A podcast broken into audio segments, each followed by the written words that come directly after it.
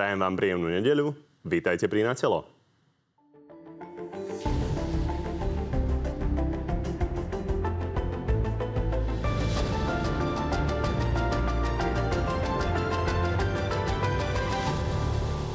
Slovensko zaťalo o miliardy menšiu sekeru, ako sa pôvodne čakalo. Minuloročný deficit bol namiesto 5% HDP len 2. Dostali sme slovenské financie do lepšej kondície. Aký hlupák sa môže chváliť číslom 2%, keď za to celú krajinu zničil? Parlament je zahltený rekordným množstvom návrhov. Poslanci prichádzajú krátko pred voľbami s nápadmi za stovky miliónov mladý bez daní do dovršenia 25. roku života. Ja si myslím, že už je dosť neskoro na takéto veci. Z toľko avizovaného spájania sa pravice sú zatiaľ skôr prestupy z jednej strany do druhej. Vstupujem do demokratov a som rád, že tu môžem vstúpiť. Je len o tom už s dnešnými hostiami. No a tými hostiami sú konkrétne predseda Oľano Igor Matovič. Dobrý deň. Dobrý deň, ďakujem veľmi pekne za pozvanie. A šéf progresívneho Slovenska Michal Šimečka, takisto dobrý deň. Dobrý deň, ďakujem za pozvanie.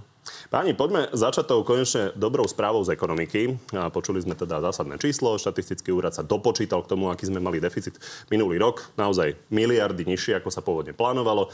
Miesto, dvoch, e, miesto 5% sú to dve. A Robert Fico sa vyjadril k tej vašej radosti, vašej a pána Hegera takto. Dvaja poloblázni včera ukazovali 2%, ale zabudli sa pochváliť, v akom stave tá krajina je.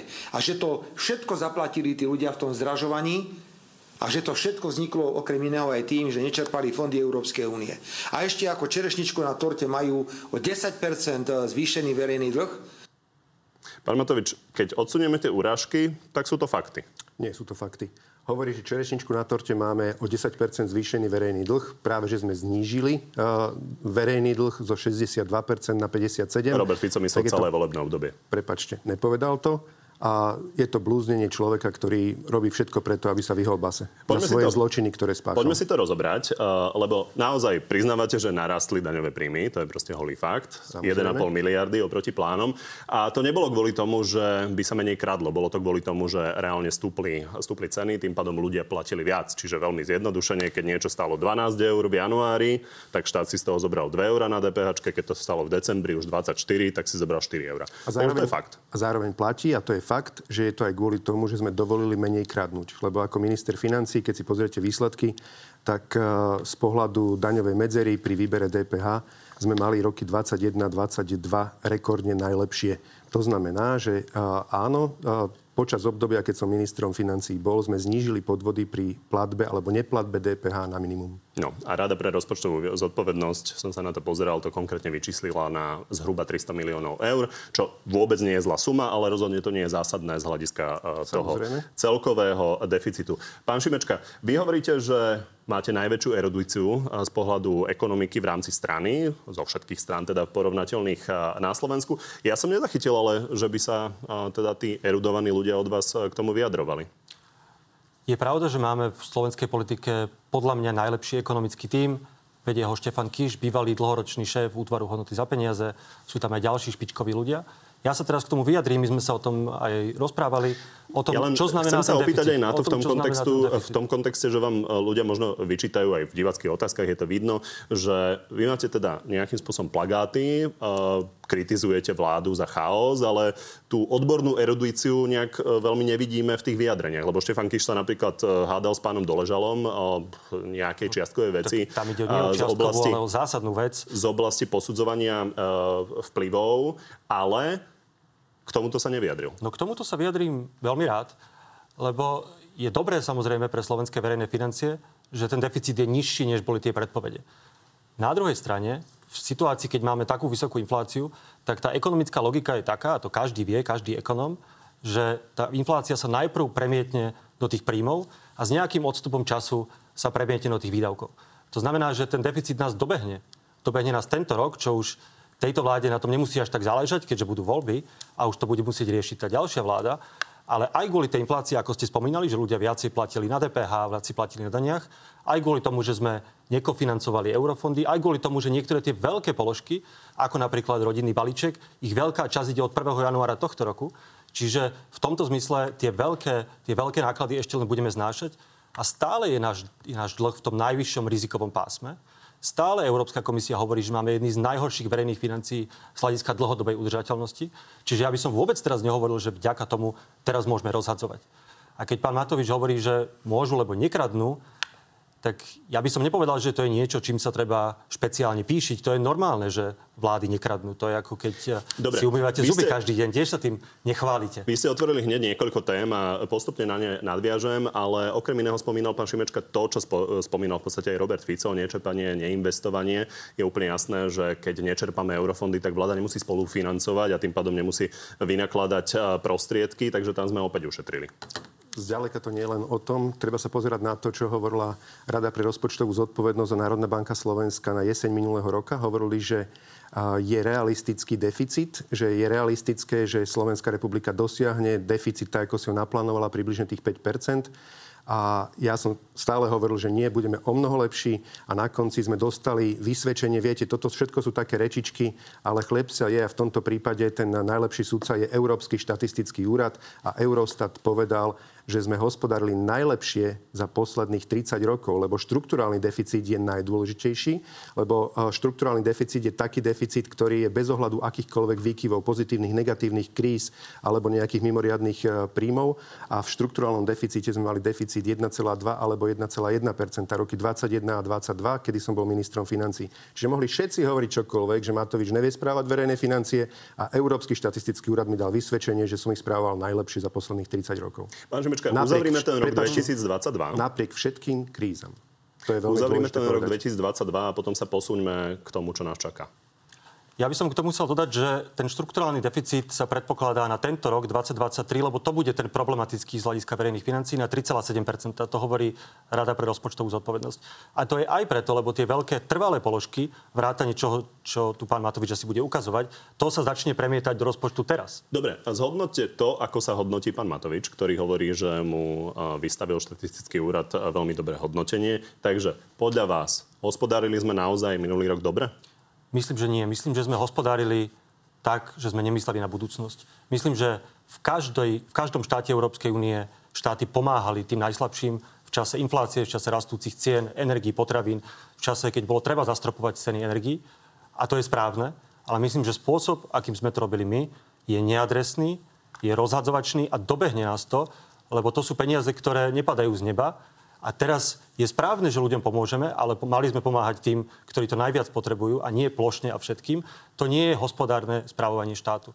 A to bez ohľadu na to, aký bol rozpočet na rok 2022, to sa niekde prejaví, napríklad už od januára 2024, keď začnú platiť sankcie podľa výdavkových limitov a budeme musieť, tá nová vláda, akákoľvek, bude musieť škrtať aj kvôli tomuto tomu sa ešte dostaneme. Pán Matovič, chcete ešte k 2022. alebo sa môžeme posunúť? Určite áno, lebo takto. Ja som myslel, že aspoň v tejto veci, kde o tom rozhodol Európsky štatistický úrad, budete objektívni a dokážete premôcť také, by som povedal, politikárčenie, lebo ten, to vysvedčenie pre ministerstvo financí, keď som správoval ho za posledné dva roky ja, tak je jednoznačne. Ešte raz hovorím, to nehovorím ja, to nehovoríme my na Slovensku, to hovorí Európsky štatistický úrad. Nevadí. Ja vás pochválim aspoň teda za to a dokážem to premôcť v sebe, že mali ste odvahu ísť so mnou do debaty na rozdiel od e, ľudí e, zo Smeru alebo z Hlasu. Čo sa týka roku, keď ste povedali, že sme nepomáhali v čase, keď sme pomáhať mali, dali sme 750 miliónov navyše mimo dôchodkov, eh, mimo dôchodkov eh, dôchodcom, čo bolo 10 krát viac, ako dával Fico Pellegrini, lebo oni dávali v priemere ročne 75 miliónov. Od 1. júla sme zvýšili radikálne eh, daňové bonusy, zvýšili sme radikálne prídavok na dieťa. To všetko už tom bolo započítané. Všetky tie výdavky, ktoré sme v priebehu roka robili, aj zavedené tehotenské od 4.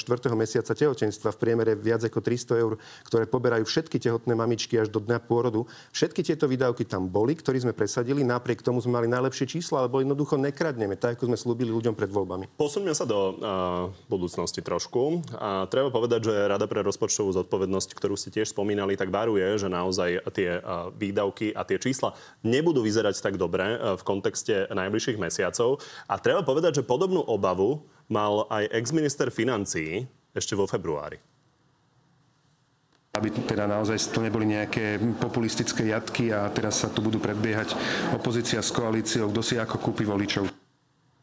Pán Osič, čo to bolo vo februári? O čo ste mali konkrétne obavu? tie populistické jatky? Populistické jatky, keď niekto bude predkladať návrhy, ktoré nebude mať zároveň kryté. Napríklad také, ako pán poslanec Valášek z Progresívneho Slovenska na poslednej schôdzi dá návrh, že áno, nejaký príspevok na ubytovanie či bývanie 200 miliónov eur, ale bez akéhokoľvek krytia. To je populizmus momente, keď prídete s návrhom, kde zároveň hovoríte, z čoho, z čoho to zaplatíte, tak v tejto populizmus nie je. Vtedy to je vy normálna politika. do verejnej debaty jeden návrh za druhým, ktorý má hodnotu stovky miliónov. A zároveň vždy interpretujete, hovorím... že vy to máte kryté. Ja, poz, pozrime sa, čo si o tom myslí eh, Boris Kolár, ktorý reagoval na uh, tie vaše posledné návrhy v spojitosti uh, s matkami a s Poriadku, mladými ľuďmi. Problémov. Nie je to ľahké odmietnúť, ale pokiaľ to nebude vedieť vykryť a dlhodobo udržať a, a rozbilo by to tie verejné financie, tak potom v tom prípade to bude mu zodpovedné odmietnúť. Vy ste si dlho kryli chrbát v mnohých témach. Teraz vám chce uškodiť? Nie, nechce uškodiť, ale nevie, asi ešte nie je úplne. Máme dnes eh, také koaličné stretnutie večer bývalej koalície tej zúženej koalície. Tam Borisovi to veľmi rád vysvetlím a pevne verím, že v prípade jeho, kde tých matiek v jeho, v jeho vzťahoch je trošičku viac, že pochopí, že naozaj v tomto prípade dať pomocnú ruku ďalšiu matkám, ktoré majú dieťa do 15 rokov, že budú mať odpustenú daň z príjmu, že je naozaj férové opatrenie a je to vyrovnanie aj príjmov žien s mužmi a preto verím, že konečne pán poslanec Valašek, ktorý reprezentuje progresívne Slovensko, konečne aspoň jeden prorodinný návrh podporí, lebo v tomto prípade, keď oni hovoria o rodovej rovnosti medzi mužmi a ženami, čo lepšie môže byť, keď vyrovnáme platy mužov a žien? Ak môžem, zareagujem na viacero veci, čo odznelo. V prvom rade k tomu návrhu na daňovú úľavu pre matky s deťmi, prípadne pre deti. Ja ani neviem, že či má zmysel sa o tom úplne rozprávať, lebo tak to je predvolebný marketingový trik hnutia Olano, čo je legitimné, veď každý si nejako vedieme kampaň. Ale kľudne sa môže stať, že keď to budeme o mesiac, keď nás zavoláte, no tak to bude niečo ďalšie. Nejaký ďalší nápad, nejaká ďalšia atomovka. Čiže neviem úplne, či má zmysel to rozoberať vecne. Môžeme, ja som presvedčený, že to nerieši ten problém, ktorý chcete riešiť príjmové nerovnosti medzi mužmi a ženami, lebo to je opäť komplexný tomu, problém, ktorý chcete vyriešiť na to, Zareagujete na to, že či pán, keď pán Matovič tvrdí, že on to má vykryté, no, v čom to som sa chcel dostať podľa tomu, vás že, nehovorí pravdu? No, k tomu som sa chcel dostať, že hovorí najprv 500 eur pre každého, kto pôjde hlasovať. To neviem, ako máte vykryté, tak to môžu byť 2 miliardy, ak prídu hlasovať všetci. To naozaj neviem, kde v tom rozpočte je. Teraz hovoríte daňové úlavy. Neviem, či to máte vyčíslené, je to možno pol miliardy, neviem. A kde, kde ste našli zdroje, alebo ktoré iné, ktoré iné dane chcete zdvihnúť, aby sa, ten, aby sa ten vývoj verejných financí stabilizoval. Lebo on nie je stabilizovaný, on je v rizikovom pásme a z hľadiska dlhodobého vývoja sme najhorší v Európe, patríme k najhorším v Európe. To nie je tak, že teraz môžeme rozdávať. A iba sa krátko vrátim k tomu, že, lebo ste spomenuli, že pán poslanec Valašek navrhoval príspevok na bývanie. Tak to je presne, to ukazuje rozdiel medzi tým, akú politiku chce robiť progresívne Slovensko a akú politiku robí hnutie Olano. Príspevok na bývanie sme navrhli ako riešenie ešte minulý rok, ako riešenie inflačnej krízy, keď stúpajú ceny, tak rozumný štát musí najviac chrániť tých, čo, nás, čo sú na tom najbiednejšie, tí, čo naozaj môžu spadnúť do pásma chudoby a to rieši práve príspevok na bývanie, lebo všetkým tým, všetkým tým ktorých, e, ktorých roz, ktorí z rozpočtu dávajú viac ako 30 na výdavky spojené s bývaním, by dorovnával tie sumy. To znamená, že to zasiahne presne tú skupinu najchudobnejších, na rozdiel od rodinného balíčka, ktorý, preto hovorím, že je neadresný a rozhadzovačný, lebo dáva viac tým, ktorí zarábajú viac. V bratislavskej rodine, ktorá má dve deti, obidvaja rodičia dobre, dobre zarábajú, tým dáva viac peňazí než chudobnej rodine, ktorá napríklad nemusí mať deti. A to je to, čo ja kritizujem. Nie, že ľuďom nemáme pomôcť, ale že to máme robiť premyslene a nie atomovkami. A nie, ale ja viem, že to je niečo, čo sa nedá dať túto na tento plagát, ale tak sa má robiť politika a tak bude robiť politiku progresívne Slovensko. Keď môžem doplniť k tomu niečo, že Viete, ale keď hovoríte, že takto vy chcete robiť tých 200 miliónov, ktoré ste chceli dať na príspevok na bývanie, ale zároveň, ešte raz vám hovorím to, čo som povedal pred 4 minútami, vy ste nepredložili jeden jediný návrh, z čoho by ste to zaplatili. Čiže pri druhých, keď ja predkladám 200 eur na dieťa, tak hlasuje jediný váš poslanec za progresívne Slovensko proti. Jasne. Vaša prezidentka bojuje proti tej pomoci pre rodiny. My vykrieme, povieme, z čoho to zaplatíme, vy bojujete proti tomu, ale keď už vy predkladáte nejaký návrh, tak v tom prípade už e, netreba povedať, no, ale čo to zaplatíte. náš bol výrazne lacnejší. Ale ešte raz, a 200 miliónov čo? Z prsta si vycúcáte? No, no nie, no, ešte raz... z čoho zaplatíte 500 miliónov pre každého e, za, za volebný hlas. Z čoho zaplatíte Prepačte, daňové úlavy? Zodpoviem vám. Čiže 500, 500 eur pre každého, kto príde voliť bez ohľadu na to, koho, čiže v pohode aj progresívne Slovensko. Sme zároveň predložili návrh, že zdaníme mimoriadný zisk Slovnaftu, ktorý zarobil minulý rok len na cenách v podstate benzínu a nafty, za čo predával, lebo predával za európske ceny, 1 miliardu eur. My sme dali, že poďme to zdaniť. A viete, ako hlasovalo progresívne Slovensko? Hlasovali ste, že tie peniaze sme... chcete nechať, prepačte, oligarchom, ktorí vlastnia Slovnaft, chcete nechať uh, maďarskému štátnemu rozpočtu, lebo štvrtinovo to vlastní Maďarsko a vy ste tie peniaze nedopriali ľuďom na Slovensku. Toto je vizitka progresívneho Slovenska. Nie dôležité sú slova, ale pán skutky. Predseda, pán predseda, klamete. My sme návrh na zdanenie Slovnaftu podávali ešte na jeseň. A dokonca aj vyššie, než ste ho navrhli vy teraz. Takže naozaj, v tomto naozaj klamete, lebo viem, pretože som to konzultoval s našimi ľuďmi. Tomáš Valášek návrh na zdanenie Slovnaftu podával ešte na jeseň a bolo to vyše 100%. Takže mi nehovorte, že my chceme nechať peniaze oligarchom a nechceme ich dať ľuďom. My sme navrhovali vo forme príspevku na bývanie lepší, adresnejší spôsob, ako pomôcť tým najchudobnejším v čase vysokej krízy a v čase, v čase inflácie. A by sme nerozhadzovali, neplitvali peniaze. Lebo viete, pre mňa je toto principiálna vec. To je základný rozdiel medzi tým, ako fungujú naše politické strany. Lebo jasné, že ľudia potrebujú pomôcť, že rodiny potrebujú pomôcť, dôchodcovia, aj mladí ľudia. Ale teraz, keď tie peniaze minú, a oni ich minú, aj tí, ktorí nepotrebujú teraz tú pomoc až tak, no tak čo im to pomôže, keď teraz dostanú 200 eur, ale stále budú musieť chodiť do tých rozpadnutých nemocníc a čakať mesiace na, na vyšetrenie. Stále budú ich deti chodiť do tých škôl, kde už nie sú pomaly učitelia. Čiže my by sme chceli, aby sa tie peniaze, ktoré vieme ušetriť, investovali tam, kde majú najvyššiu hodnotu v budúcnosti a to znamená práve vzdelávanie, zdravotníctvo, železničné trate, čokoľvek. My myslíme na to, že tie peniaze budeme potrebovať aj na to, aby sme investovali do budúcnosti. To je všetko pekné, ale my sme napríklad pri tom návrhu, keď vy sa pýtali, eh, keď aj Boris Kolár kritizoval, že z čoho zaplatíme tie matky bez daní. Eh, dokopy aj mladí bez daní do 25 rokov, čo takisto si myslím, že je vaša cieľová skupina a preto som sa aj spoliehal, že tieto návrhy podporíte. Dokopy by to malo stať 500 miliónov eur. Vyše 100 miliónov eur vieme získať tým, že ľuďom, ktorí zarábajú viac ako 8470 eur, ktorí neplatia sociálne odvody, čiže naozaj ľudia s platom mesačným podotýkam, nie ročným, s platom 10, 15, 20 tisíc, by sme povedali, že budete platiť sociálne odvody, lebo aj ľudia s minimálkou platia sociálne odvody. Tým by sme získali viac ako 100 miliónov eur. A ďalších, niečo vyše 300 miliónov by sme získali presne tak, ako vy ste povedali, že aj teda Rada pre rozpočtovú zodpovednosť vykázala, že lepšie tlak Matoviča ako ministra financí na podvodníkov z DPH sme dokázali získať ročne 300 miliónov eur. A ja viem, že tam je stále priestor. Ja tým podvodníkom jednoducho pôjdem po krku a dokopy tieto sumy nám zaplatia, že matky sú bez daní, vyrovnané platy mužov a žien, áno, len tých žien, ktoré majú deti do 15 rokov a takisto mladí ľudia do 25 rokov by nemuseli platiť dane. Čiže máme to presne vykryté, ale vy podľa mňa napriek tomu, podľa vašich rečí, budete hlasovať aj proti matkám s deťmi, aj proti mladým ľuďom do 25 rokov. A toto ma mrzí, že aj keď dojdeme naozaj s návrhom, ktorý je v súlade s tým, čo vy rozprávate všade, ako vám na tých ženách záleží, ako by mali byť rovnocené s mužmi, keď prídeme s návrhom, ktorý drží mladých ľudí alebo motivuje, aby zostali na Slovensku, tak vy miesto toho, aby ste to podporili, vy si vymyslíte výhovorku a zase budete hlasovať proti nim. Pán Antovič, ja do toho trošku vstúpim, aby sa ľudia... Ja, ja vás nechám zareagovať, ale aby sa v tom ľudia nestratili. 2 miliardy na 500 eur za hlas. 500 miliónov na toto. Hovoríte, že ste zdanili Slovnaft, to bude koľko? 500 miliónov tento rok. A zároveň sme povedali, miliónov, zároveň, zároveň sme povedali, oni budú kupovať tú lacnú ropu aj ďalšie roky. Dobre, Spravíme dobre. to na 3 ja roky, máme pre všetkých dokončím. ľudí 500 eur na, veľmi, na voľby. Veľmi kúpecké počty. 2 miliardy, 500 miliónov, 2,5 miliardy. Získali ste 500 miliónov zdanením Slovnaftu, 100 miliónov získate tým, že idete za, navýšiť teda odvodové zaťaženie pre tých veľa zarábajúcich, to mi stále nevychádza. Dobre, tak vám to vysvetlím. Ak by prišlo 90% ľudí voliť, 90% ľudí, zo 4,4 milióna je to necelé 4 milióny ľudí. 4 milióny krát 500 je 2 miliardy. Ale tí ľudia tie peniaze vrátia späť do ekonomiky. Oni si ich nedajú na bankové účty. Čiže vrátia späť, to sú tzv. dynamické efekty, že 20% z tej sumy získa štát na daniach, poplatkoch, čo sa vráti späť do ekonomiky a teda štátny rozpočet to zarobí. Čiže reálne, ak by prišlo 90% ľudí voliť, čo nie je asi reálne, tak by nás to stálo tak okolo 1,5 miliardy eur.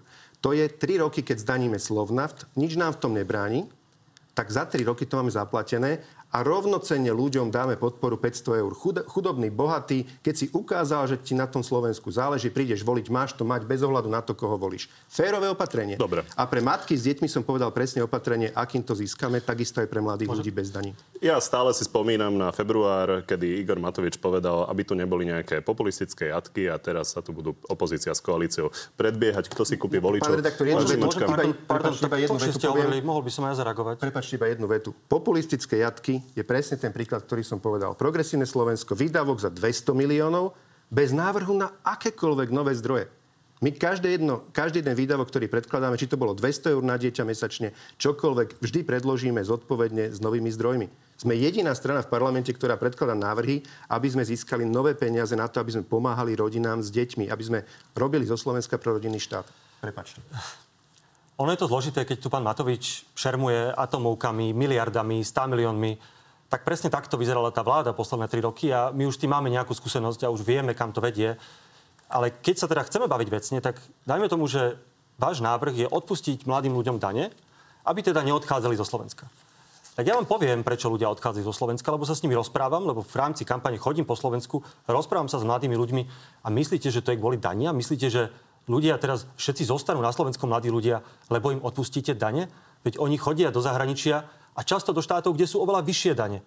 Ale oni odchádzajú preto, lebo tu nie je kvalitné vzdelanie, lebo sú tu zlé vysoké školy, lebo tu nemajú príležitosť na kariérny rast, lebo tu nie sú kvalitné verejné služby, lebo tu nevidia budúcnosť. Nie kvôli tomu, nie iba, nie iba kvôli peniazom. Peniaze nie sú, nie sú všetko v tomto rozhodovaní ľudí, kde chcú žiť a prečo nevidia svoju budúcnosť na Slovensku. Ale viete, to je veľmi ilustratívne, ako pán Matovič chce riešiť spoločenské problémy. Že povie, že nedôverujeme demokracii, že demokracia upadá, chodí málo ľudí voliť, tak atomovka 500, 500 eur každému záhlas. Hovorí, že mladí ľudia odchádzajú do zahraničia, tak urobíme masívnu daňovú úľavu. Že sú nevyrovnané príjmy medzi mužmi a ženami, čo je systémový dlhodobý problém, ktorý treba riešiť jaslami, škôlkami a podobnými opatreniami, ale vy poviete nie, iba daňovou úľavou. Vždy hľadáte nejaké jedno megalománske riešenie, ktoré si môžete potom dať na billboard. Ale viete, pán Matovič, realita je zložitejšia.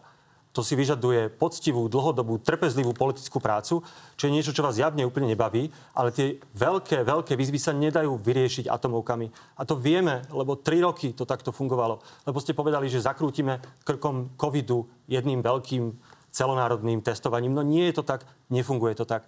Progresívne Slovensko naopak chce urobiť úplne opak. Chce urobiť poctivý, dobrý program. Nebudú to bombastické návrhy, možno to tak bude, ale budeme to mať premyslené, prepracované a hlavne budeme trpozlivo na tých zmenách pracovať. Vrátanie toho, aby sme znížili nerovnosti medzi mužmi a ženami. Vrátanie toho, aby sme zastavili odchod mladých ľudí do zahraničia. Ale to sa nedá robiť tak, ako to robíte vy. Prepačte, no tak možno vám sa to z Bruselu hovorí uh, veľmi jednoducho, však teda mladí ľudia odchádzajú aj do krajín, kde sú vyššie dane. Ale zároveň nepoviete to B, že sú tam aj dramaticky vyššie platy. Oni tam odchádzajú preto, lebo v čistom si zarobia v tých druhých krajinách výrazne, výrazne viac ako na Slovensku. Áno, napriek tomu, že sú tam napríklad aj vyššie, uh, vyššie dane. Ale keď z pozície štátu vy nemáte možnosť tým súkromníkom prikázať, aby tej mladej matke uh, s, deťom, s dieťaťom do 15 rokov, aby, aby jej zvýšil plat, jednoducho neviete to urobiť, tak jej môžete z pozície štátu odpustiť dane a jasné, že tá žena zrazu bude mať výrazne vyšší plat. Takisto aj pre toho mladého človeka. Možno pre vás, prepačte, že teraz budem trochu osobný, ale ja si myslím, že ľudia by mali poznať politikov a ich, ich príjmy.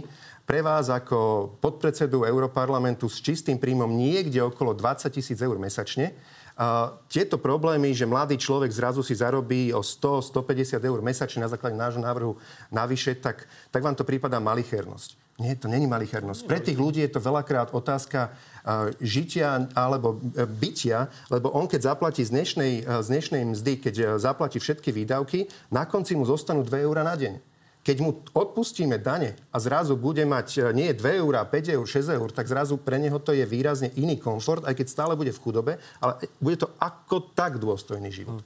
A prepačte, ja po tých e, debatách chodím, mám ich 17 debat za posledné 3 týždne po Slovensku. Tento týždeň máme pondelok e, Piešťany, Hlohovec, Púchov, Považskú, potom Nové zámky, Komárno. Idem rád radom A tí ľudia mi vôbec nehovoria o tých témach, o ktoré sú prioritné pre progresívne Slovensko. Legalizácia drog, LGBTI témy, aby si tu mladé deti, alebo za deti v, na základnej škole vyberali pohlavie, že či teda chlapec 11-ročný nemá frajerku, tak si začne mysleť zrazu, že je dievča a pôjde sa prihlásiť Dobre, niekam myslím, na že ste zadefinovali ten váš postoj, nechajme pána Šimečku zareagovať. Viete, ja som si myslel, a asi som bol naivný, som si myslel, že budeme viesť kultivovanú vecnú debatu. Myslím si, že vedieme. Je mi ľúto, že ste sklzli do osobného útoku voči mne. To ale prežijem, veď o mňa nejde. Mám presne taký istý plat, ako má váš europoslanec Peter Polák, aj nižší. Mám presne tie isté peniaze ako váš europoslanec Peter Polák. Ale nechajme to tak. To, raz, nevadí, počkajte, nechajte, pán, pán Matovič, nechajte ma dohovoriť. Ešte aj klamete o tom, koľko majú. Spýtajte sa pána Poláka. Aj o tom klamete. Aj na mňa zbytočne, lebo chcete zastierať svoju neschopnosť, na mňa útočíte. Tak ma nechajte dohovoriť, lebo tak nie sme na koaličnej rade, nemusíme sa prekrikovať. Mali ste priestor. Ale to mi nevadí, že útočíte na mňa. Mne vadí, lebo to ste potom urobili. V závere vášho vstupu ste zautočili na tých najslabších ľudí v našej spoločnosti, keď stále iba vyťahujete transgender a bojíte sa na základe nejakých článkov z Ameriky, že mladí ľudia, deti sa tu budú dávať neviem čo. Prečo? To, to je tam, kde by sme mali urobiť tú hranicu. Ja chápem, že nie všetci so mnou súhlasia, ja som liberálny politik a rozumiem, že sú konzervatívci, ktorí so mnou nesúhlasia. Je to v poriadku. A rozprávajme sa o tom. Ale aby ste vy týmto spôsobom ubližovali tým najslabším, aby ste ich ponižovali ľudí, ktorí žijú medzi nami, ktorí sú naši spoluobčania, ktorí platia dane, naozaj toto si nezaslúžia iba preto, aby ste si z toho mohli robiť politickú kampaň, aby ste mohli odvracať pozornosť od všetkých vašich zlyhaní. To je naozaj, pán poslanec, to je naozaj začiatok. Dobre, pani. Jednu vetu. Reagovali ste jeden na druhého, poďme to posunúť. Naozaj, e, možno v kontexte toho, čo sa tu rozprávame, že by ste chceli po voľbách, je dobré sa aj trošku pozrieť, že čo ste vlastne chceli pred tými poslednými voľbami. Ja sa pozriem na anketu Jednu, jednu Olano. vetu by som chcel iba zareagovať, keby sa dalo. Viete, vy hovoríte teraz, že ja som tu zautočil na niekoho. Nie, ja som iba pomenoval to, o čom hovoria vaši politici, do kolečka dokola, že čo je najdôležitejšie. Váš nový, nová, vaša nová posila hovorí, že zlegalizujeme všetky drogy, však ľudia to chcú. Však to sú také blúdy. A ja predtým to naozaj chcem eh, ľudí chrániť, lebo nie je to, že teda dobre bojovať a vykinožiť mafiu, ktorá nám tu, s- nám tu spravovala štát. Ale potom priniesť takéto tie bruselské výmysly, hlúposti, premalovať Slovensku Dobre, na duhovo. Naozaj Toto jednoducho takéto veľmi Slovensko. veta, toto je- takže pán Šimečka, akože poprosím veľ- vás veľmi krátko a poďme ďalej. Akože vy celý január ste mali kampaň proti trans ľuďom na základe toho, čo sa píše niekde v Amerike. Mňa nezaujíma, čo sa píše niekde v Amerike, aké tam majú problémy. Mňa zaujímajú problémy ľudí na Slovensku. A áno, jedný z tých, jeden z tých problémov je, že nemáme rovnosť všetkých ľudí na Slovensku. Rovnosť pre ľudí, tisíce a tisíce ľudí, ktorí, ako som povedal, sú naši kolegovia, naši rodinní príslušníci a nemôžu žiť svoj život tak, ako ho môžeme žiť my. To je, áno, je to priorita progresívneho Slovenska, zďaleka nie jediná, ale to je o rovnosti a o ľudských právach. A zároveň teda ste zautočili na, ak máte plné ústa boja proti mafii, k nám vstúpil do progresívneho Slovenska Jaroslav Dobre, bývalý policajný prezident. Dostaneme sa ešte k spravodlivosti, ktorého teraz idete útočiť, pretože ja vás nenechám sa rozbehnúť do neprestajnej hádky o kultúrno-etických otázkach, e, ktorá určite nie je tá najdôležitejšia. Takže naozaj poďme si zhodnotiť to, čo ste slubovali naposledy, aby sme vedeli, do akej miery máme očakávať, že splníte e, to, čo slubujete teraz. Pán Matovič, pozriem sa len rýchlo na rozhodní.obyčajnľudia.sk. Súhlasíte s tým, aby bola zavedená hmotná zodpovednosť politikov? 99% za, nezavedená. Keď sa Prepáčte, pozrieme... k tomu povedať to, že napríklad Položím- progresívne položím Slovensko otázku. nezahlasovalo za Položím otázku. zavedenie hmotnej zodpovednosti? Mali ste koalíciu, ktorá mala ústavnú Prepáčte, väčšinu. koaliční poslanci nehlasovali za prepáčte, zavedenie. vymenujem tie veci, aspoň v krátkosti. Súhlasíte s tým, aby zdravotná po- poisťovňa musela pacientovi s podozrením na nádorové ochorenia a zabezpečiť operáciu do 14 dní od indikácie operácie klinickým onkologom 95% za. Nestalo sa, možno ešte jedno vyberiem, elektronické hlasovanie napríklad, e, odmeny e, rôzneho druhu. Súhlasíte s tým, aby zmeny v zákonoch súvisiacich s podnikaním platili vždy len od 1. januára 90% za? Takisto sa nestalo. Máme sa, naozaj prepáčte. legislatívnu smršť. Prepačte, ste si asi nevšimli, o čom sme hlasovali na predošlej schôdzi. Presne táto zmena a, bola prijatá. Hovoríte, nestalo sa, ja vám hovorím, že stalo sa. Takže ste si nezaktualizovali Dobre, informácie. Som, som, som veľmi rád, že uh, v tých stovkách uh, návrhov Nie, prepáčte, uh, som ale sa vy keď- takto zle pomýlil. Prepáčte, vy keď Takže poviete, to sa. A nestalo poďme sa, k tým tak hovorím vám, že stalo sa. Nie, nie. Ja, ja vám to neberiem. Ja verím, že, že hovoríte pravdu. Potom, keď hovoríte- Ale sú, prepáčte, pán Matovič. Takže v tomto kontexte sa len pýtam, že či ľudia majú veriť tým slubom, keď napríklad kardinálny slub hnutia, hnutia Oľano, že má byť zavedená hmotná zodpovednosť politikov, ste v tej koalícii nevedeli presadiť. Dobre, môžem odpovedať. O hmotnej zodpovednosti politikov predložili sme návrh zákona, hlasovalo sa o ňom 5.10. Viete, ako hlasovalo progresívne Slovensko cez svojho poslanca Valaška? Hlasovalo proti. Viete, veľmi ťažko, keď... A ešte raz, poslanci, Takisto samozrejme aj SAS hlasovala proti a už sme nemali dostatok hlasov, lebo jednoducho aj tí, ktorí hlasovali za programové vyhlásenie vlády, v ktorom tento slub voči voličom bol, potom zrazu, keď už prešiel do progresívneho Slovenska, už nestal za tým, uh, za tým programovým vyhlásením vlády. A čo ale Boris viete, čo boli... A tie hlasy, ktoré ale, by to reálne rozhodli. Ale uh, s Borisom Kolárom my sme nemali väčšinu. Bez eh, Sasky a bez týchto ľudí by sme tu väčšinu v parlamente neboli. A naozaj sme sa cítili veľmi osameli a napriek tomu sme to predložili a myslím si, že je to aj teraz na majú schôdzu, aby túto páni mali repete, aby mohli ukázať, čím na ľuďoch záleží. Ale ešte jednu vetu. A vy ste povedali kardinálny náš prísľub. Viete, aký bol kardinálny náš slúb a prečo nám dali ľudia 25% vo voľbách? Lebo sme slúbili, že nebude sa kradnúť, že bude 0% korupcie, že rozviažeme ruky orgánom činným v trestnom konaní, že vyšetrovateľia budú úplne slobodní. Táto anketa bola doplnok týchto kardinálnych našich slubov. A všetky tieto sluby sme splnili. A zároveň sme povedali, že všetky ušetrené prachy, ktoré neukradneme, tak ako ich kradol Fico s Pelegrinim, dáme rodinám s deťmi. A to sme takisto splnili. Ja našťastie mám to sú naše pamäť, kardinálne takže si sluby. pamätám, že táto anketa skutočne nebola doplnkom a prezentovať ju ako doplnok by bolo naozaj smiešne vzhľadom na to, že si Prepač. pamätám, že to mali byť vla, vlastne vaše podmienky na vstupy, vstup do vlády. Prepačte, a 99% bol... za, uh, za môžete reagovať. Druhá vec ešte... Šimečka, dokončím len jednu vetu.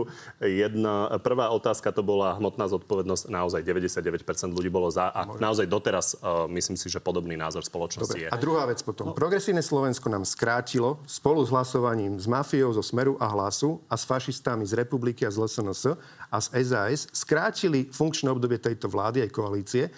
Čiže ako máme všetko stihnúť, Dobre, keď nám niekto zoberie pol roka času? Musíme nechať reagovať a zároveň, aj zároveň o viacerých týchto bodoch sa bude hlasovať na májovej a júnovej schôdzi. Tak budeme vidieť, ako ja nám páni že Boris Kolár hovoril, že je dosť možné, že mnohé z tých eh, bodov sa proste presunú a že sa o tom vôbec Môže hlasovať presúvať. nebude, lebo poslanci uh, prichádzajú naozaj s rôznymi nápadmi. Pán Šimečka, pokojne reagujte, ale chcem sa obrátiť aj na vás, lebo vy stále teda hovoríte, aký ste erudovaní v oblasti tej ekonomiky, teraz myslím ako progresívne Slovensko. My sme ale počuli od vás, že chcete daň z cukru, to bolo niekedy pred pár rokmi, to ste potom opustili. Hm. Keď sa pozriem na váš program z minulých volieb, tak máte tam napríklad zrušíme registráciu registračný poplatok z vozidel, ktorý nahradíme emisnou daňou z motorových vozidel, tak lenže či si to, to majú predstaviť možno seniory, ktorí majú nejaké staré auto na vidieku a chodia s ním raz za dva týždne nakúpiť, a, takže budú platiť každý rok nejakú emisnú daň. Hneď na to odpoviem, ale keďže tu pán, pán Matovič spomínal veľakrát progresívne Slovensko, tak uh, musím zareagovať. A je to také symptomatické, lebo keď ste sa bavili o zákone o hmotnej zodpovednosti politikov, že náš poslanec nehlasoval a preto teda to neprešlo, a to je presne tak, že sa vyhovárate, pán poslanec. Vyhovárate sa a všetky, všetky svoje zlyhania hádžete na progresívne Slovensko, pričom progresívne Slovensko je mimo parlamentná strana, ktorá má jedného poslanca. Alebo na prezidentku, alebo na média. No je to nedôstojné, naozaj to nevyzerá dobre. Mali ste ústavnú väčšinu, mali ste 90 plus poslancov, postupne ste si tú vládu rozložili a teraz za to môžu všetci, len nie vy. Ja nehovorím, že sa všetko stalo zle. Napríklad v zahraničnej politike sme spolu súhlasili ja som aj často chválil vládu, ale proste toto sa nepodarilo. Tu nádej, ktorá tu bola v roku 2020, ste zmarili, tak sa nevyhovárajte na všetkých ostatných a už vôbec nie na progresívne Slovensko, ktoré bolo mimo parlamentu. Naopak, progresívne Slovensko bolo konštruktívnou opozíciou a tým chcem povedať, že v kľúčových momentoch, keď išlo o veľké reformy z plánu obnovy, napríklad reformu nemocníc alebo reformu národných parkov, tak tie prišli o jeden hlas. Prešli o jeden hlas. A to bolo veľké peniaze z plánu obnovy. No hádajte, koho hlas to bol. Nie sme rodina, ale hlas poslanca PS Tomáša Valaška. To je politika, ktorú chceme robiť a ktorú sme robili. Keď bolo čo kritizovať, sme kritizovali, presne ako ja teraz kritizujem kroky vašej vlády alebo vás. No ale keď bolo dôležitá vec, ako plán obnovy, tak sme vládu podporili. V zahraničnej politike sme vládu podporili. V tej ťažkej debate o obrannej zmluve z USA. Takže to naozaj nezvalujte svoje nesplnené sluby na progresívne Slovensku. Prosím vás. Dobre, dal som vám priestor sa obrániť, ale poďme teraz k tej uh, otázke, na ktorú som sa pýtal. Hovoril som teda o tom, že čo máme od vás čakať z oblasti daní. Možno si ešte pomôžeme aj tým, že sa pozrieme na porovnanie verejné dlho, verejného dlhu Českej republiky a Slovenskej republiky. Uh, je to vyjadrené v HDP. Vidíme, že Česká republika má 43% približne, Slovenská 58%. Nová vláda tam ide znižovať napríklad valorizáciu dôchodkov, hľadá rôzne škrty, ktoré prídu.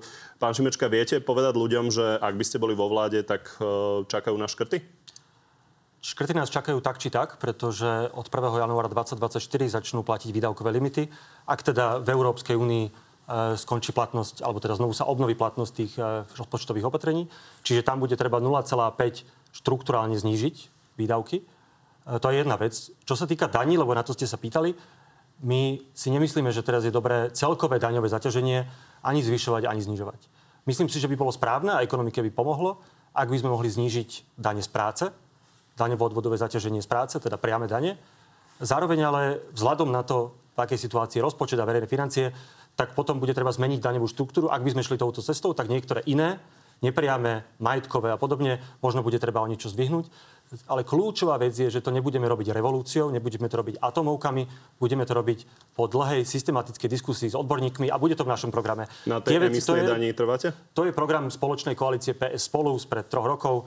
My už teraz nie sme zo stranou spolu. E, my predstavíme program v najbližších týždňoch, mesiacoch. Ta, ten celkový rámec je, že ak niečo zniží, tak priame dane, lebo tie sú v porovnaní s inými krajinami EÚ veľmi vysoké. E, dane z práce, z produktívnej činnosti. A ak to ak to nemá zvýšiť celkové alebo znížiť celkové zaťaženie, tak potom zvýšiť možno niektoré iné dane. Dobre, nič z tých škrtov ste nevymenovali, aj keď hovoríte, že nejaké Bo... bude treba urobiť. Pán Matovič, keď sa pozriete na to číslo, naozaj porovnanie Česká republika 43 versus 58, e, ešte aj opozícia Tomio Okamura z SPD má strach pred 43-percentným e, dlhom. Vy nemáte strach pred 58-percentným dlhom? Prepač, naozaj dva alebo tri dní dozadu som dostal vysvedčenie správovania verejných financií v čase, keď som bol minister financií a dosiahli sme rekordne najnižší štruktúrálny deficit ešte raz, akože to je dôkaz toho, že mi záleží na zdraví verejných financií. Za 30 rokov nebol minister financí, ktorý by dosiahol lepšie čísla. Zároveň k tomuto mi chýba porovnanie, že aký bol dlh Českej republiky pred nástupom krízy s covidom, takisto aký bol náš dlh. Vtedy by to bolo objektívne. Zároveň mi tu chýba tvrdenie e, od vás, ktoré... Ja vám nevytýkam teraz to zvýšenie dlhu. Ja, vám teraz chcem ja sa vás len pýtam, že keď v Českej republike dokonca ešte aj opozícia varuje, toto je príliš vysoký dlh a ten náš je vyšší. Takže či nechcete povedať ľuďom, že miesto všetkých týchto opatrení za stovky miliónov bude treba, aby sa nová vláda posadila na to a začala škrtať? Ak by ste ma nechali dohovoriť, povedal by som to jedno vetou nasledujúcou, ktorá nasledovala vtedy a poviem ju teraz. Zároveň mi tu chýba tá informácia, že z pohľadu dlhu, ktorý tu zverejňujete, sme v tej lepšej polovičke zo všetkých krajín Európskej únie. V lepšej polovičke. Takisto, ako sme boli za minulý rok, v lepšej polovičke zo všetkých krajín Európskej únie v prípade deficitu, keď som bol minister financí. Keď som strážil štátnu kasu, keď som podvodníkom išiel po krku a ušetrené som dával napriek tomu rodinám, voči čomu bojovali a napriek tomu sme boli v lepšej polovičke v deficite v rámci celej Európskej únie. Takže samozrejme, treba strážiť štátny dlh, ale tak ako som povedal na začiatku, predkladáme návrhy, ktoré pomáhajú ľuďom, lebo aj pán kolega Šimečka tu povedal, že ako teda oni by chceli znížiť dane z príjmu. A ja sa vás teda pýtam, že či teda keď matkám odpustíme daň z príjmu, či to nie je zníženie dane z príjmu. Áno, je to zníženie. Dobre, pán Prepáčte, to je, sa nám to naozaj to do širokej ekonomickej debaty. Z 19% na 0%. Keď mladým ľuďom zrušíte daň z príjmu, tak to je z 19% na 0%. To, že vy to možno chcete rovnostársky všetkým o 1 o 2%, ale ste širší priestor, takže tri vety pre pána Šimečku a poďme na spravodlivosť, ktorú ste napokon sami už začali. To, to je práve ten rozdiel, lebo to, čo navrhuje pán Matovič, je klasická jeho atomovka. Opatrenie, kde by sa odpustili dane ženám s deťmi, má dnes vo vyspelom svete iba Maďarsko. Zaviedol to Viktor Orbán. Inak podobné opatrenia majú, tuším, na svete už iba Mozambik a rovníková Gvinea. Je to nesystémové. Naopak, my keby sme, keby sme išli do toho po diskusii, že znížime napríklad daň z príjmu, tak je to naozaj systematicky odborne a po trpezlivej diskusii so všetkými a nie tak, že nás to večer napadne a, a ďalší deň ráno je to v parlamente. To je ten základný rozdiel.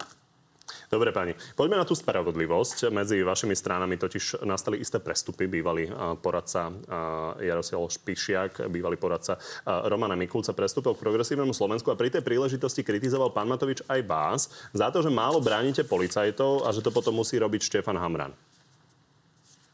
Policajný prezident je teraz možno v zúfalej situácii, lebo jeho podriadení tu napádajú politici, vyhrážajú sa im a ten politik, ktorý najviac vykrikoval, že všetkých pozatvára, tak ten na to nič nehovorí, je ticho. Ten politik to máte byť vy. Ako to vnímate?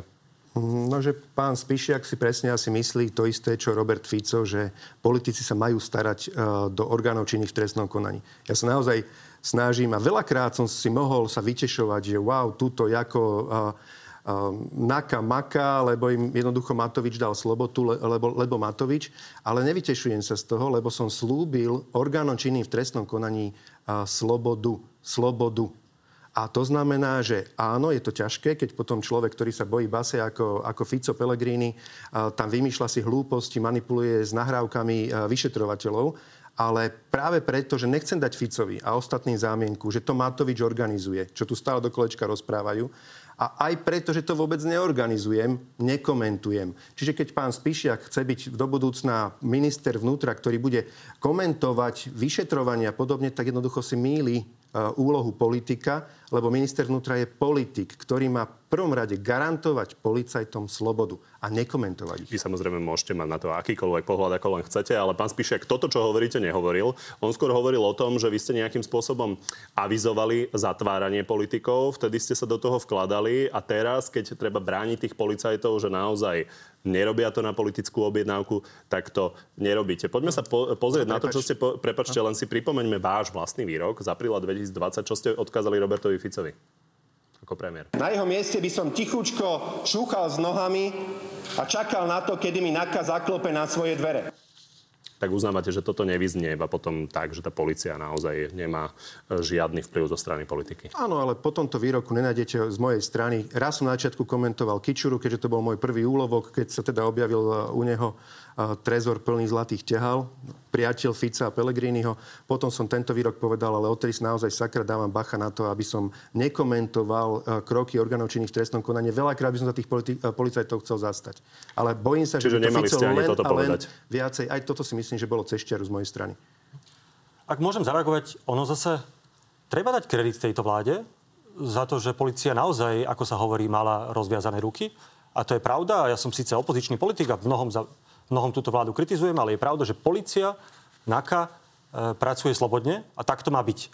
Opäť tiež to nie je niečo, čo, čím sa treba nejak špeciálne píšiť, lebo to by malo byť normálne v demokratickej krajine, ale nebolo e, a v tomto je to pravda. Na druhej strane ale, síce majú rozviazané ruky, ale čo im je to platné, keď potom generálny prokurátor, ktorého si vaša koalícia zvolila, im za každým podrazí nohy. Keď prídu s tým prípadom až do toho bodu, že chcú dať obžalobu, tak on im dá paragraf 363 a vlastne im podrazí nohy. Čiže ja hovorím, že možno ten úmysel na začiatku bol dobrý, ale tiež to nevypálilo úplne dobre, lebo nevieme ten paragraf 363 zmeniť, ani vaše hnutie, ani vaša koalícia ho nedokázala obmedziť. My sme navrhovali ako progresívne Slovensko aj iné strany, navrhovali do, do parlamentu, aby sa obmedzila možnosť generálneho prokurátora takýmto spôsobom zasahovať do toho vyšetrovania, no ale nepodarilo sa to presadiť. Rovnako sa nepodarila presadiť reforma prokuratúry, ktorá by zabezpečila nezávislosť prokuratúry aj tých trestných konaní do budúcna. Čiže v tomto to nie je, tá práca nie je dokončená. A naopak hrozí, že, ako to stále hovoríte, hrozí, že sa tá mafia môže vrátiť. A je to z časti aj preto, lebo tie, tie veci sú nedotiahnuté a namiesto toho, aby prebehli procesy, ktorým všetci dôverujú... Nechajme zareagovať pána Matoviča. Jasné, namiesto toho, aby prebehli procesy, ktorým všetci dôverujú, tu máme vojnu v policii, ktorá tiež je súčasťou tých posledných troch rokov. Dobre, vy ste spomenuli teraz, pán Šimečka, že reálne hrozí, že by sa tá mafia mohla vrátiť. A teraz sa vás chcem opýtať, ako je potom možné, že vy nevylučujete smer z povolebnej koalície? Že, že chcete Ale... s nimi vlastne pripúšťate, že budete s nimi vo vládnej koalícii?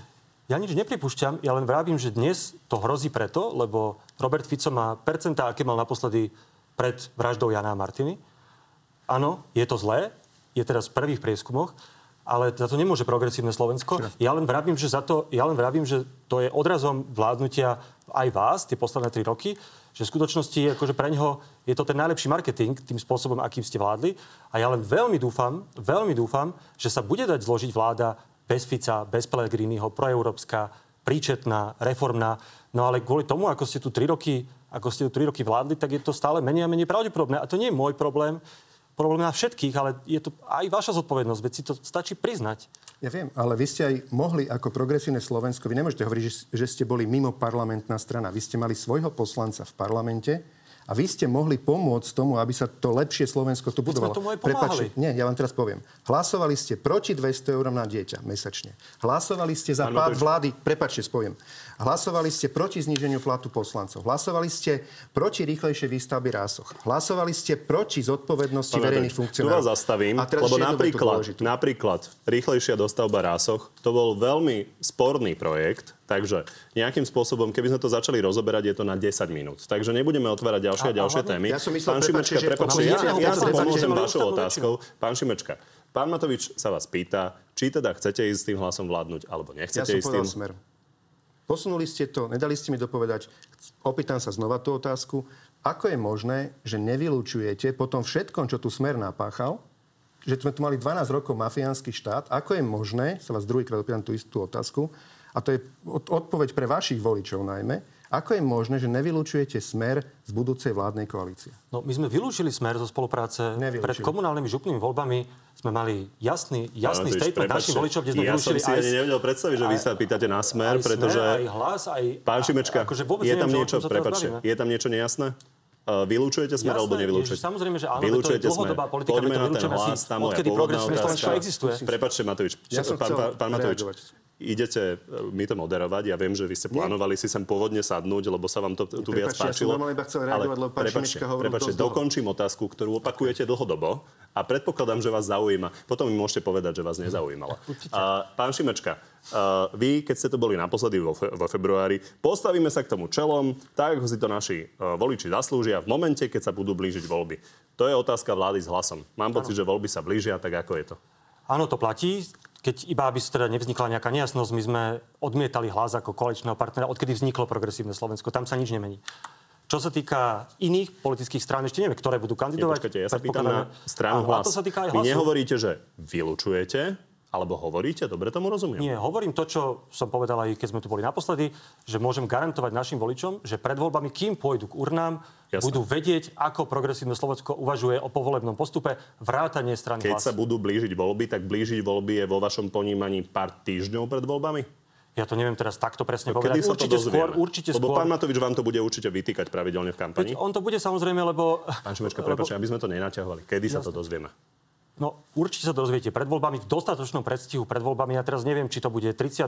júna, alebo to bude, kedy presne dôležité je, že naši voliči to budú vedieť, kým pôjdu k urnám. A my to urobíme na rozdiel teda ja neviem, aké máte procesy v strane Olano, ale my, keď máme takto zásadné rozhodnutie, s kým si predstavujeme spoluprácu, s kým nie, tak si to vyžaduje nejakú normálnu debatu a normálny stranický proces a ten prebehne tak, aby to naši voliči transparentne vedeli. Hovoríte, že voliči si to zaslúžia, takže Áno. je možné, že si to zaslúžia až pár týždňov pred voľbami.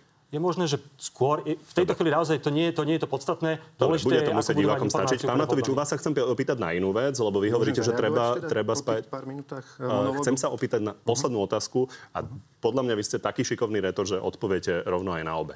A chcem sa opýtať na pána Dimešiho, lebo vy ste sa teda priateľsky rozišli s tým, že pán Dimeši ide sa pokúšať nejakým spôsobom spolupracovať s Alianciou, čo je spojenie Mostu a SMK, ale Most ho tam nechce. Nie je možné, že to dopadne tak, že pán Dimeši to rozbije a tí politici z SMK prídu nakoniec na kandidátku Olano? Nemyslím si, že takto to dopadne, ale naozaj nechcem komentovať. Vylúčené? Nechcem komentovať, ale čo ja tu mám čo, že či sa v aliancii dohodnú, nedohodnú, to je ich problém. Bolo by na mieste, aby Maďari to zastúpenie tu už e, po tých, e, po tých x rokoch dokázali vytvoriť jedno politické zastúpenie, s ktorým pôjdu do tých volieb, ale ja nebudem riešiť problém prepačte druhej politickej fakt, strany. že pán Dimeši odišiel a že ho tam moc nechce. No a čo ja mám, tak to, sa len pýtam, čo ja mám s tým spoločne? Ale ja sa vás nepýtam, Prepačte, ako sa pre mňa je toto most. mnoho dôležitejšie, to, čo som chcel ja sa nepýtam, ako sa rozhodne most, len či vylúčujete, že politici SMK v nejakom uh, väčšom počte prídu ku vám na kandidátku. My sme im to ponúkali pred predošlými voľbami, vtedy odmietli. Nepredpokladám, že teraz by touto cestou išli. Je to vylúčené? Ale chcel som túto skore, lebo toto je sakramensky dôležité. Toto je nepodstatná teraz maličkosť. Čiže ja som sa vás preto chceli pýtal, sa zapýtať tú otázku. Uh, ja som sa vás preto pýtal, že či vylúčujete smer A vy ste nakoniec povedali, že ten smer e, nevylučujete a ľudia sa dozvedia pár týždňov pred voľbami, teda či so smerom pôjdete. No, to som nepovedal. Prepáčte, povedali ste to. To bola otázka na hlas od pána moderátora. Nie. A čo podľa vás? Hlas nie je smer? Vám naozaj stačí klamať ľudí tak, že zoberete mafiu, rozdelíte na polovičku, jednu vymalujete na dúhovo, premenujete na hlas a zrazu to je iná strana? Však tí ľudia 12 rokov tu spolu tú krajinu humplovali, však v tom hlase máte viacej obvinených politikov ako v smere. Myslíte, že to, to neviem? Myslíte, že to, pán poslanec, myslíte, že to neviem? Ale prečo to nevylúčite? Prečo nevylúčite spoluprácu s mafiou po voľbách, sa pýtam? Lebo to naozaj máme chcete urobiť? politickú stranu, ktorá dospie k nejakému rozhodnutiu a v tejto chvíli ešte prískoro. Ale v čom je akoby? No v čom je prískoro, lebo ešte, ešte nie sú voľby, veď voľby budú za 5 mesiacov. My máme svoj stranický proces, my máme viac členov, máme predsedníctvo, normálne zasadáme a pre nás to nie je také jednoduché, pán poslanec, ako pre Olano, lebo z Olano nikto veľmi nechce spolupracovať s výnimkou pána Hegera, tak sa vám potom ľahko všetkých vylučuje. My si k tomu normálne sa povenovali tejto otázke naozaj veľmi rozsiahlo. Pán Matovič, zdalo sa mi, že ste sa pýtali na hlas. Zjavne ste sa pýtali. Tak to poďme uzavrieť. Či to náhodou teda nie je spojitosti s tým, lebo ja si o sebe neviem predstaviť, ako človek, ktorý išiel bojovať proti mafii zo Smeru, že by som počas druhej vlády Roberta Fica išiel robiť asistenta alebo sluhu poslancovi zvoleného za smer v Európarlamente. Čiže vlastne vy, keď ste dokázali smerákom robiť asistenta, tak teraz možno tamto DNA vás nejako láka. Ale ja naozaj chcem v mene vašich voličov ja som čakal, ja som, páni, páni, hlas, pán Matovič, vy, mafia. Ja som čakal, že, že niečo takéto príde. A vy viete, myslel, kedy prísť uh, naozaj za takouto poslednou otázkou, takže budem musieť divákov naozaj odkázať na to, že to ešte doriešime na Facebooku naozaj jednu vetu jednu a ideme vetu. na ja áno, nie a musíte naozaj odpovedať áno, nie, lebo to inak to nestihneme. Bol som odborníkom na zahraničnú politiku, robil som doktorát na Oxforde, radil som europoslancom v zahraničnom výbore, medzi nimi bol aj Boris Zala, nič to nemalo spoločné do smerom, radil som aj ministrovi zahraničia, aj prezidentke Čaputovej. Ideme na záverečnú rubriku minútku na 6 otázok, Uf. tak poďme naozaj v rýchlosti. Vaša strana, pán Šimečka, má e, medzi prioritami ochranu prírody a klímy. Ak by ste mali možnosť obsadiť ministra životného prostredia, je vašim primárnym kandidátom bývalý aktivista Greenpeace Martin Hojsik? Nie. A pán Matovič, prezidentka sa stále nerozhodla, či bude kandidovať. Vy ste povedali, že máme 100 tisíc hodnotovo lepších žien. Boli by ste radi, keby Zuzana Čaputová už nekandidovala? Podľa mojich informácií už ešte pred Vianocami sa definitívne rozhodla. Ľudia z jej týmu to už Či by ste boli vedia. radi? Aj ten meeting, čo Progresívne Slovensko organizoval na jej podporu, že súčasť kampane a zároveň je to taký dôkaz to toho, že bohužiaľ PSK je strana do dobrého počasia, Dobre. lebo keď začalo mrholiť rýchlo meeting vás zastaviť, lebo naozaj posledné zrušili. sekundy vďaka tomu, akým bol spôsobom veľ... ste to natiahli. Bol by som veľmi Takže... rád, aby pani prezidentka mala dôstojnú konkurenciu vo voľbách. Dobre, poprosím vás, aby sme naozaj išli v áno nie. SAS najnovšie tvrdí, že podmienkou na vstup do novej vlády je prijatie registrovaných partnerstiev. Budete to mať rovnako? Nebudem teraz vyjednávať cez médiá, je to priorita, ale takto by som to nepovedal. Vy ste toto volebné obdobie neabsolvovali opakované hlasovania o interrupčných zákonoch rôznych. Keby to bolo čisto na vašom vedomí a svedomí, boli by ste dnes za zákaz interrupcií podľa polského modelu? Um, určite nie, lebo bohužiaľ v tejto Ďakujem. situácii... No, dobre. Je to áno, nie. Dobre. Uzavrime definitívne tému policajného prezidenta, lebo my sme spo, e, spomínali pána Spišiaka, ale je vylúčené, že Štefan Hamran sa objaví na vašej kandidátke? V tejto chvíli žiadne také informácie nemám, ani o tom nerokujeme. Či je to vylúčené? Je to aktívny Vylúčené asi nie je nič, ale v tejto chvíli sa s ním o tom nerozprávame. Ešte jedna kultúrno-etická téma a pýtam sa na to, lebo máte stále najväčší klub v parlamente, pán Matovič. Takže váš odhad, prejde zákaz nedelného predaja? V tejto podobe zrejme nie. Tak vám pani ďakujem, že ste prišli do Markizy. Ďakujem pekne. Ďakujem pekne. V dnešnom na telo je to všetko. Pri ďalšom sa vidíme opäť v nedeľu. No a v, pond- v útorok popoludní máme pre vás v pravidelnom čase na TV novinách na Telo Plus. Ten teraz so šéfom rezortu zdravotníctva Michalom Palkovičom. Príjemný zvyšok nedele ešte.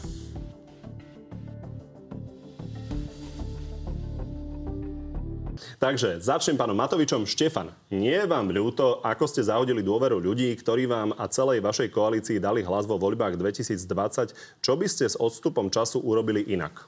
Kopu veci by som urobil inak, ale myslím si, že aj Štefan, tuším sa volal, Štefan nakoniec, keď sa budú blížiť voľby, tak si usúdi, že to bolo naozaj mimoriadne ťažké obdobie a nikto nestal na našej strane či to bol denní gen, taký, také, taká a, politická hlasná trúba a, progresívneho Slovenska, či to bola opozícia, či to bola pani prezidentka, všetci šili do nás, ešte vlastný koaličný partner SAS.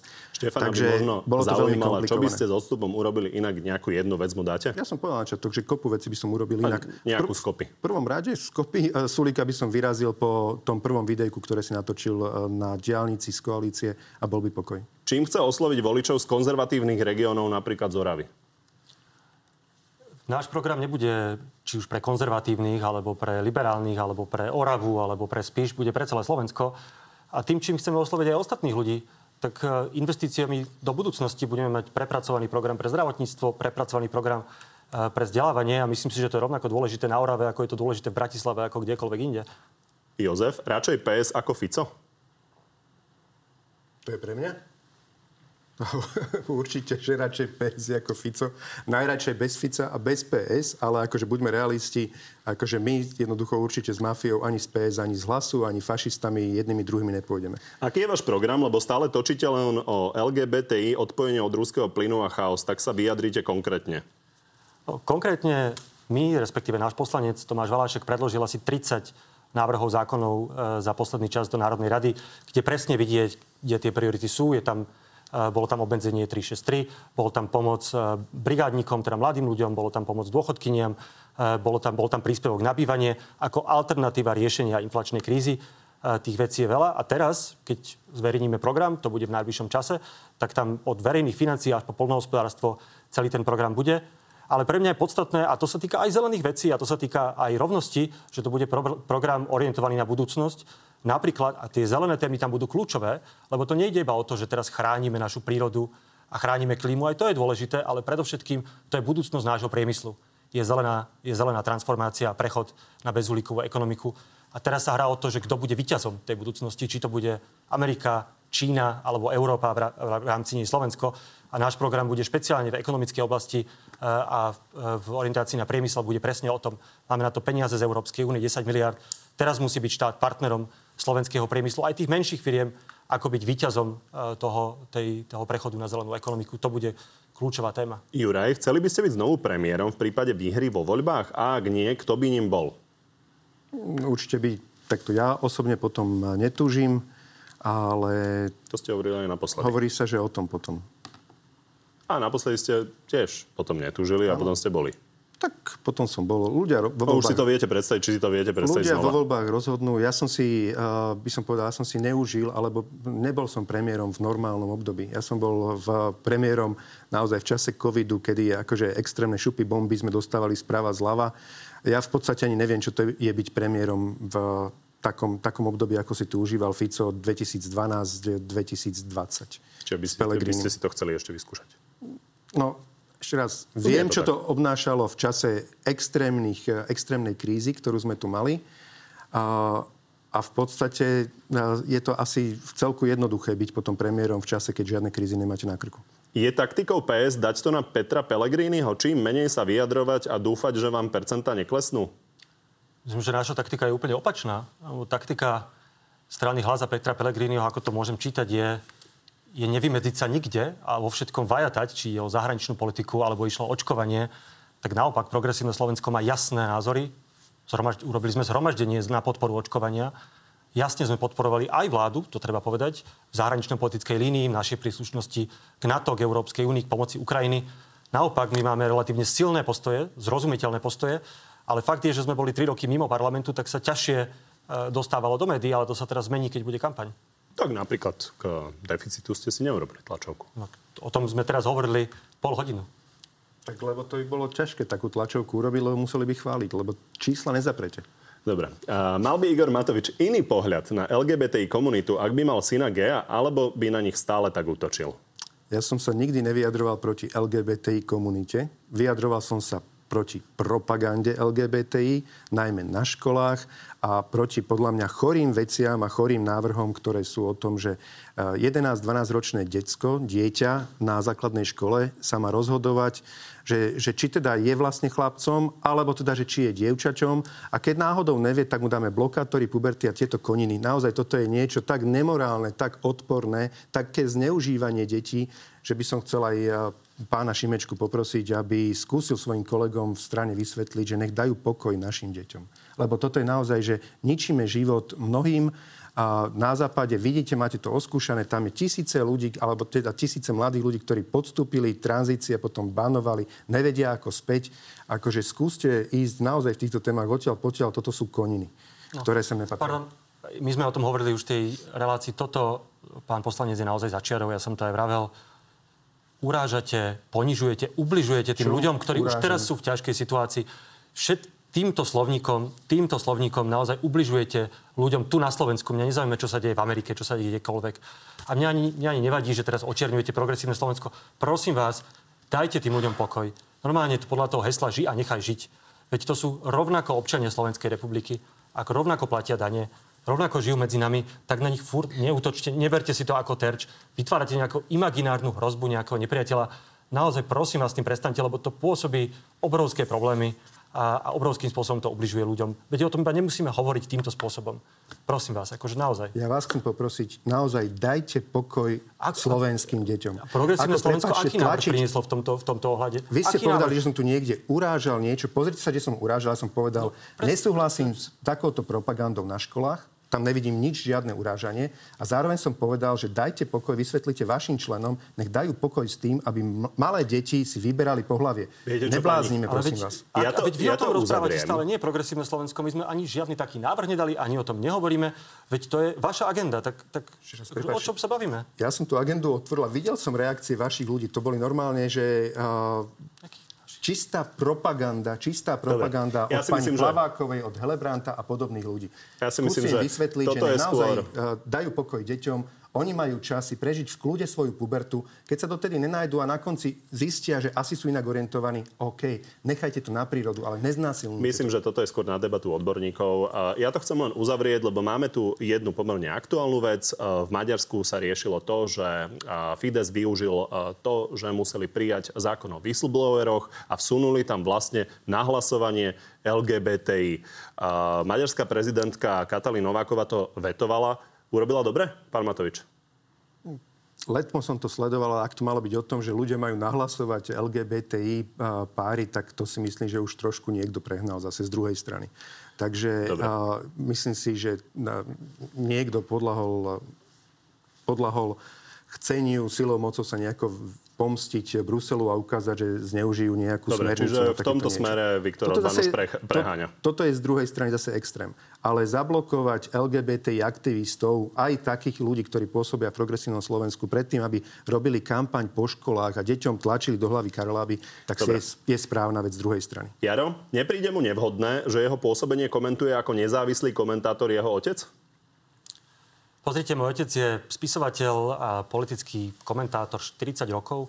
On písal kriticky o komunistickom režime, za čo ho eštebáci prenasledovali, potom proti Mečiarovi, za čo ho Mečiar vyhlásil za verejného nepriateľa a kritizoval Zurindu. A teraz kritizuje túto vládu, on to robí dlhodobo, systematicky, je taký a je to jeden z najuznávanejších novinárov, no tak ja naozaj mu nemám čo hovoriť, čo má písať alebo nemá písať. Nezlomili ho ani eštebáci, tak nemyslím si, že ja teraz budem mu dávať nejaké, nejaké rady, čo má, čo nemá písať. Je to, je to jeho vec, je to vec tej redakcie. Keď môžem k tomu zareagovať. Mne prípada naozaj úplne od veci, aby v podstate šéf redakčnej rady, myslím si, že to je presná funkcia, v denníku N, sa tváril ako nezávislý komentátor v podstate počas volebnej kampane a hoci teda je to otec, otec šéfa progresívneho Slovenska, a ešte všetkých tam zvozí v nejakom rozhovore a pochváli jedine svojho syna a stranu svojho syna. Zároveň, aby robil diskusie po Slovensku. So sociologom Vašečkom, neviem s kým, s Monikou Todovou a ešte s niekým.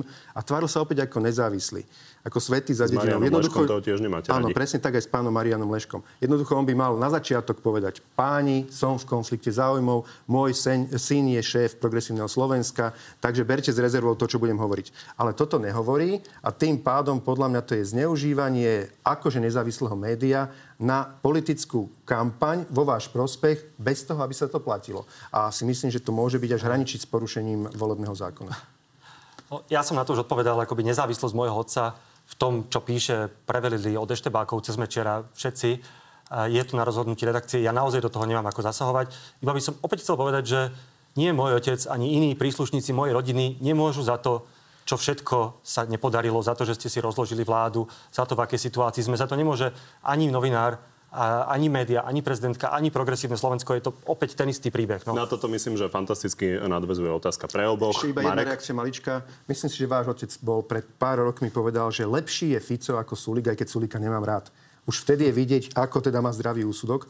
A teraz pred mesiacom, tuším, povedal, že rozdiel medzi Ficom a Matovičom v otázke korupcie nie je žiadny obludnosti. A hovorí to človek, ktorý je teda váš otec a nehovorí o tom, že je v konflikte záujmov. Robí mám obrovskú kampaň a zneužíva nezávislé médiá. Ja by som povedal, že kritizujte mňa, lebo však tu sedím s vami a nie niekoho, kto tu nie je, kto sa tu teraz nemôže brániť. Dobre, to, si, to si vydiskutujte s ním. Odkážte otcovi, nech teraz si dá na pol roka pokoj. Nech ide mimo médií, nech sa netvári ako nezávislý analytik.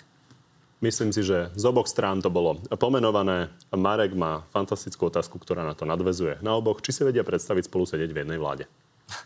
Myslím, že ťažko. Ja si myslím, že pán Šimečka vo vláde sedieť nebude. Darina, prečo je v slovenskej politike taká nevraživosť? To je na oboch. Tak záleží, že kto voči komu tú nevraživosť cíti. Ja voči nevraživosť áno, bojujem o život s mafiou. A potom sú ľudia, ktorí hovoria, že pripúšťajú spoluprácu s mafiou a ešte potrebujú mesiace na to, aby zistili, že či teda s tou mafiou z lasu pôjdu po tých voľbách alebo nepôjdu. Viete, tak to je, keď voči mne bojuje Fico, tak to je nevraživosť voči človeku, ktorý jemu ide po krku a rozoberá mu jeho politický sen, lebo on jeho politický sen je okrádať svojich vlastných voličov. Ja keď voči nemu, tak preto, lebo okráda svojich vlastných voličov. Takže záleží od uhla pohľadu. Na otázku, prečo je v politike toľko nevraživosti, tak tie posledné tri roky to zhoršili dramaticky. A teraz nemyslím len tie boje medzi opozíciou a koalíciou, čo je do istej miery normálne, aj keď v prípade Slovenska a Roberta Fica je to extrémne. To naozaj treba povedať, že to, čo hovorí a robí Robert Fico a Luboš Bláha, tak je, je práve za hranicou v civilizovanej spoločnosti. Ale tú nevraživosť do politiky vniesli aj politici vládnej koalície a, a vrátane vás, pán Matovič. Tak niektoré tie, tie útoky na koaličných spojencov kvázi alebo koaličných partnerov, no my by sme to tak nerobili. A ja, my sme sa snažili, ja som sa snažil aj v tejto diskusii, aj odkedy som predsedom Progresívneho Slovenska, ale aj moji predchodcovia sa snažili robiť vecnú, konštruktívnu politiku. Neutočili sme ani na vás, ani nikoho osobným spôsobom. A to je jediný spôsob, jediný spôsob, ako znížiť napätie a nevraživosť nielenže v politike, ale v spoločnosti. E, nemám na to inú odpoveď, len že musíme ísť príkladom. Iba doplnok. Eh, vy síce ste neutočili, ale robili ste to cez váš stranický denník s názvom Denník N alebo Denník Nenávisť. To, čo vyprodukovali nenávisti oni voči vláde, voči mne, voči Olano, je naozaj eh, hodné tak rudého práva za čias komunistickej strany.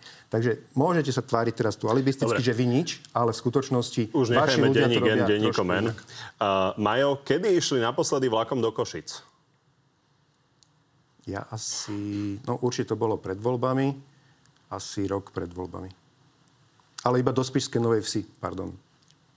Ja podľa mňa tiež pred pár rokmi uh, na polmaratón, ale podľa mňa aj teraz nedávno s dcerou, lebo moja žena tam skúšala má predstavenie v tabačke v Košicach, tak som tam išli, myslím aj s dcerou vlakom. Ak sa no, ono to nadvezuje na ďalšiu otázku. Ako by ste zlepšili stav železničnej infraštruktúry na Slovensku?